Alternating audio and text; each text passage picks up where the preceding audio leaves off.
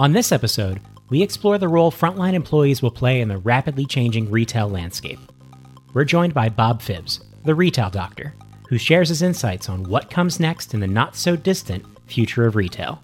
That's coming up next on the 80%. When you give your frontline retail associates the tools they need to succeed, your business succeeds too. Axonify is hosting a Big Ideas session at the National Retail Federation's Big Show on Thursday, January 21st. Hear from leaders at O'Reilly Auto Parts and Rue 21 who have discovered that the key to unlocking your competitive advantage is your frontline team. Learn how they are preparing their frontline associates for what comes next in retail. Click the link in the show notes or search for Axonify in the NRF agenda for more information. Together, we will move the frontline forward.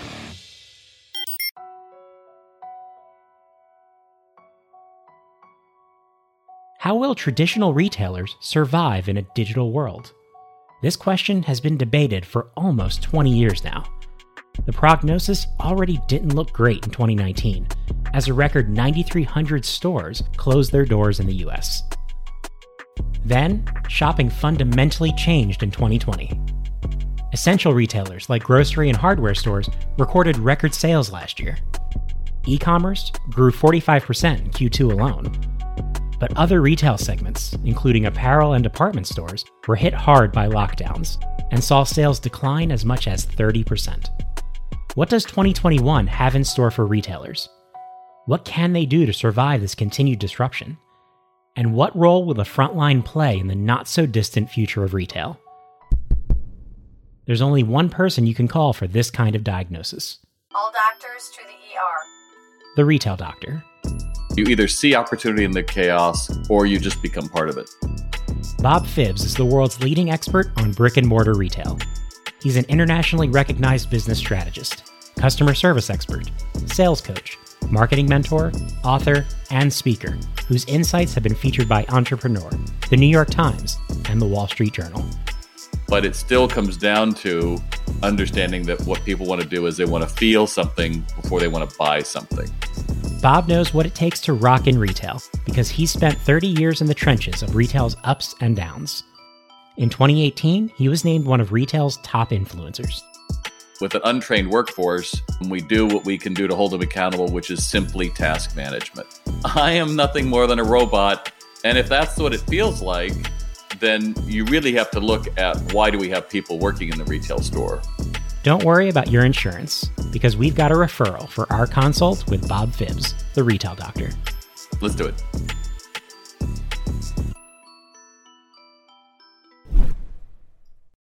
Let's start with some background. Somehow I get the feeling that retail doctor isn't a formal medical credential.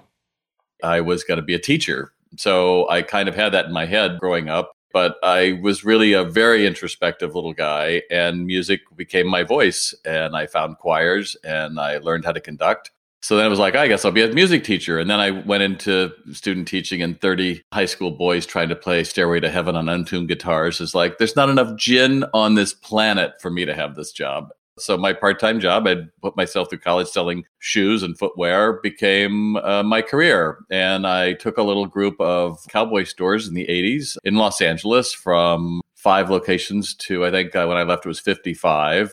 It was actually a great time. Great time to be in retail. I got the highest increase of sales, South Coast Plaza, number one mall in the world.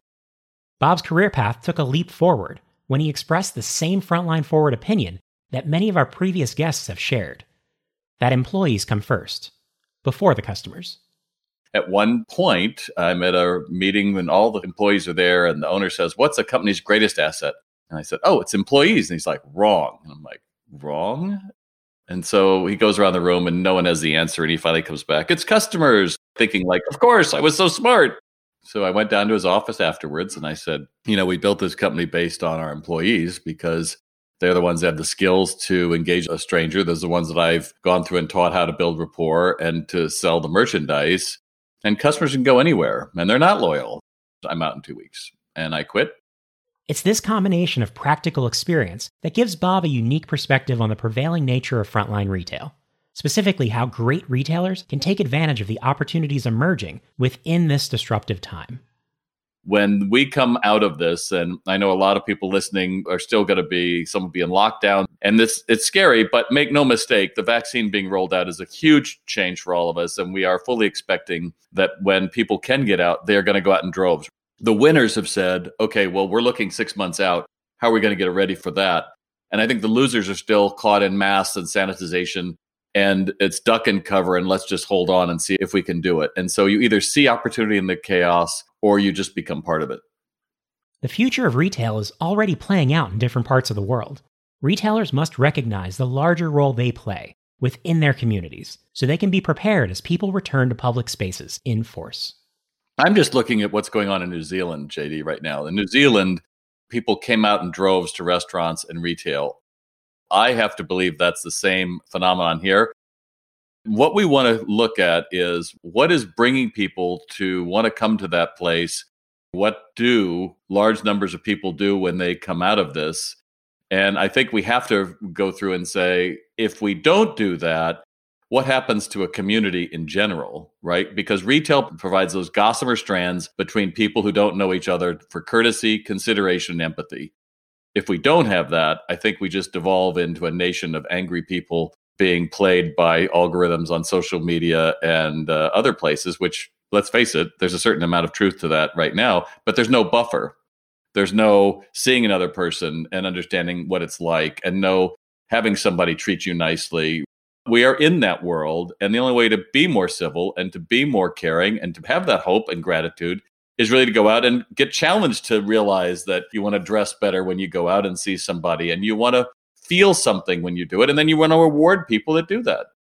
So I absolutely believe we can change the world by the people working in shopping and retail, but it still comes down to understanding that what people want to do is they want to feel something before they want to buy something.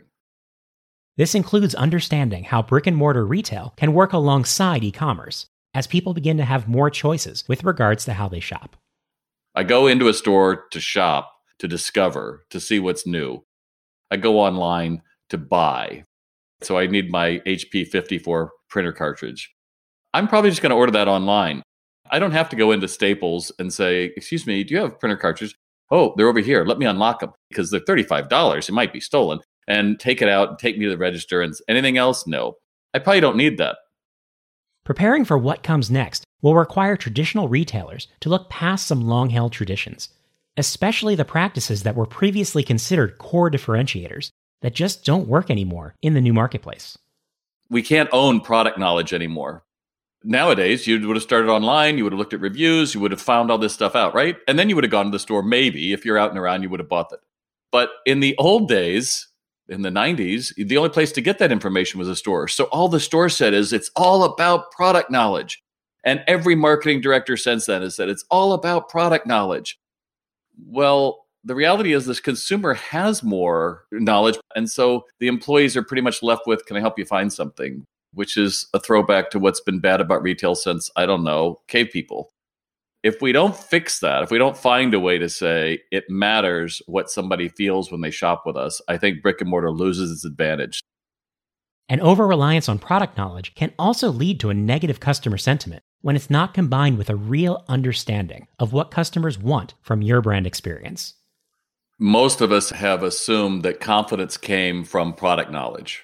The problem with that is you can get a real hubris around that. And if you know what I'm talking about, you've gone into the photography dealer and you're buying a camera and the guy just makes you feel like crap. And unfortunately, that can be really off putting. So instead of giving confidence by product knowledge, it has to be I can win anybody over into a conversation. Somebody being passionate about looking at what is the customer experience matters. To just say, oh, we have a net promoter score of X, I think misses the big deal because the people that walk out empty handed is all I care about.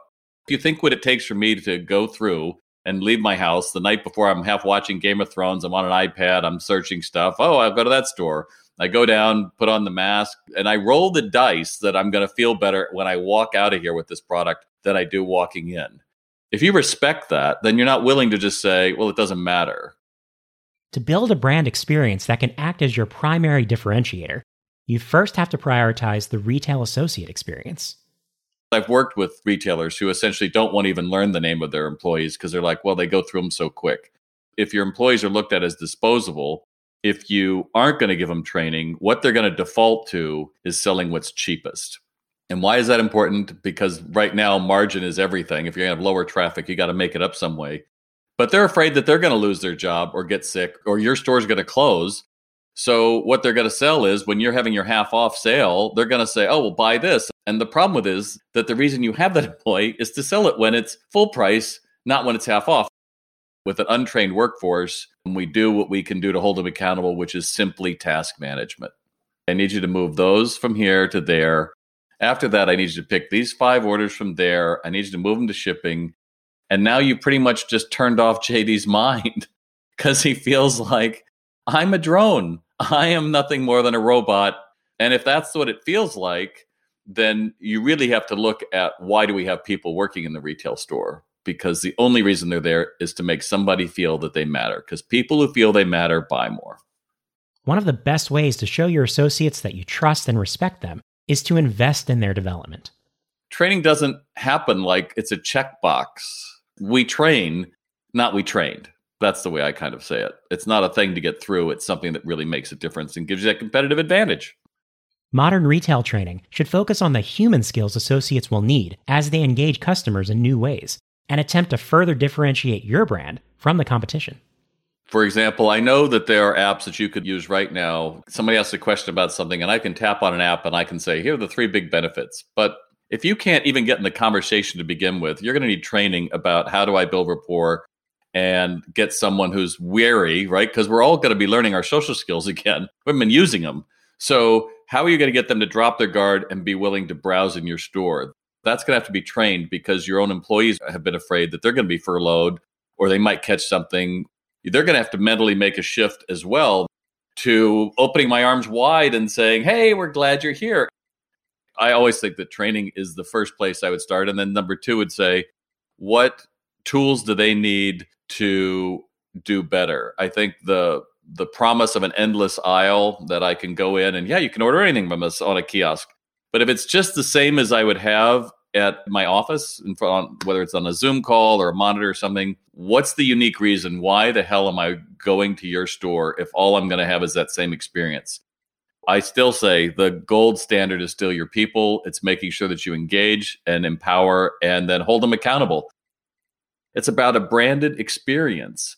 And unless we hold it to that, I think you are really subject to having somebody clean your clock, whether they're going to do it by online or they're going to do it by opening up by you or any number of things. Unless you have a branded experience, I think there's going to be trouble waiting for you as we come out of this. Human skills may be the priority, but associates still have to know your products. However, this must evolve from basic trivial knowledge to a deeper understanding of how to sell products in ways that maximize revenue and differentiate your in store experience from your e commerce offering. Think about you go to the hardware store and you go into the display of hoses and they start at 797 for special buy this week and they go all the way up to 60 bucks. Are you going to buy the $60 one? No, of course not. Difference though is in a store, if somebody just helped you and just asked a question. So, oh, you know, what kind of hose are you looking for? Well, I water my garden and the last one I have broke. Every year they break and uh, they're just so heavy. I'll just go with this cheaper one. What have you just said? But, you know, the reason why they break is because they get hot and it builds up steam and they break really easily. You know, this one that's 60 weighs just what it weighs right now. It's as light as a feather. And when you add the water to it, it's half as fatiguing to water your garden with. Would you be interested in at least looking at it? Probably. Can a website do that? Not so easily because you're clicking on a hose and now you see the hose 797 12 18 60 and here's the problem with all of that. The guy the gal who came up with the $60 hose is the one who should be rewarded for the future. But instead because we don't do that we have the 797 hose. We're selling the crap out of them because somebody says well you know these turn really well but is it really customer focused? So I would encourage you to be thinking about what has to happen is if you're just customer focused, you can build on that product knowledge because you talk to somebody for just half a minute. Could you boost your sales and would people like your business better? I think so. This level of knowledge and skill will fundamentally shift the value associates provide to your customers, your business, and your community. There's no trusted advisor role in retail for most retailers anymore. There's a, I can ring you up over my pad, anything else, get our loyalty card or self service checkout. I just don't think we're going to go out of our houses for that. And as a community, as a country, we need to be able to do that to get people to do that because that's what drives commerce. You know, one in four jobs pegs directly to brick and mortar retail. So when people are like, oh, malls are going, who cares? Well, you better care because that sales tax that fixes your roads and pays for your schools and a million other things. So it's everybody's problem to try to fix this. And let's not forget, online is just not that profitable. They're predicting an unbelievable amount of returns this holiday season, up to 40%. We've developed this whole renting idea when you buy something instead of buying it. But if I go through the purchase, if I go through and I find this and I discover it, and someone encourages me whether to take it on, to pick it up, to try it on, and explain just a little bit. I don't want a 20 minute conversation, but if you just give me 30 seconds and say one thing about it, I'll remember the story how I bought it, not just the product. By empowering your associates with the right blend of human skills and product knowledge, you can help them uncover upselling and cross selling opportunities because they'll be tackling the entire job, not just the initial product the customer was looking for. It's really the difference between asking the question, Can I help you find something in a hardware store versus What's your project today? In one, you have to tell me the specific item, and now I take you to aisle 14 on the bottom and I show you there. But when I say, What's your project today? you open a wealth of information. I'm building a deck. I ran out of nails. Oh, deck. Ding, ding, ding they've told me everything I need. So uh, you have the stain for it, right? Are you going to light it? Tell me about your plans. The guy's happy he's making his deck. Why wouldn't he talk to you? So many people look down on retail like, oh, what a nothing job. It is a skill. And I think when you look at most CEOs, they trace their origins back to having worked in retail where they learned it's about somebody else first, not you. But if we don't train those items, how do I confidently be able to say, what's your project today? But we don't do that. And we don't train that young man. And we wonder why people continue to ridicule a job in retail. You know, I can tell you before COVID, I know plenty of people making over $100,000 a year working in retail because they're either bonused or commissioned or incented, not just cars. They understand it's clienteling, it's showing somebody respect, it's staying in touch. If you just want to sell virtually without those skills, I think you're really limited kind of that same thing. Like, oh, we have these two for one and we're 20% off this coupon. And I just don't think that's the way forward for most of your listeners. It's important to remember that you can't truly motivate and empower your associates from the corporate office. You need the people who are right there alongside them in the store every day to bring these concepts to life. You need your frontline managers to show them just how much they matter in their everyday interactions. So I was checking out their grocery and I had some blueberries and something, and I'm going through the line, and the thing won't scan. The woman calls her her manager, and the manager comes over and she goes, "Hi, Jane, how's it going today?" She goes, "Oh, it's going well, Barbara." And I can't get the blueberries to scan. I've tried it this and this way. And she goes, Well, may I give it a shot? And she goes, Well, sure. And so Barb comes over and she goes, You know what I have to do is this and this. And then she does it and it scans it. And she goes, That did the trick. Thanks so much for calling me over. Have a great day to me and to her. That's a hell of a culture to have that happen. Just respect and information. But in so many cases, what would a cashier have ended up with? The manager comes over. What's wrong? It won't scan. Give it to me. Scan. Ding. Leaves. Right. And then we wonder why people quit and people don't like working in your store. So I think what Apple has, and I think Starbucks has, and Lululemon has, and Container Store has, and I can go on and on what they all have is this commitment to empower their employees and to make them feel like they matter first. And from that, they give it to their customers. The frontline manager role has been undervalued for a very long time. To recognize the importance of the role they play within your organization, they need the opportunity to stretch and grow. I think that's the other challenge that we have is that there's no path for smart people to move up the ladder anymore we are looking at a lot of managers as disposable and we either aren't valuing what they know and, and have, or we aren't challenging them to use their gray matter and connect dots and synapses. We have made them task managers. This came down from corporate. This has to be done. We've so dumbed down the experience to say, well, if we don't do it, they can't. Then I think you've crippled the culture as well. Hire smart people, they're out there reward them and encourage them, but you're going to have to train them. And it's not just shadow them for a week. You really have to have a program. I started in Broadway department store in Los Angeles in 1978, and you had two weeks before you ever got on the floor. I mean, think about what a luxury that was. Two full weeks of 20 hours each week that you went through and role played and did different things. Retail isn't going back to normal. Many of the changes that have been adopted since March 2020 are here to stay. Retailers must seize the opportunity to reimagine their practices and invent their own path forward, rather than looking for someone else to point the way for them. I think the challenge for many retailers is they have been working with fewer people since March, or you know, depending when they opened up, et cetera. And we cut past the fat and the meat and into the very bone and soul of the organization. So I think most people are going to have to be comfortable hiring people again and realizing this is a great time for me to look at opening a new business. I'm not reopening my old business. I'm actually get a chance to become somebody different. And maybe this is the way we did it, but maybe we can do it a different way now. And that creativity is what I'm tapping in on in 2021.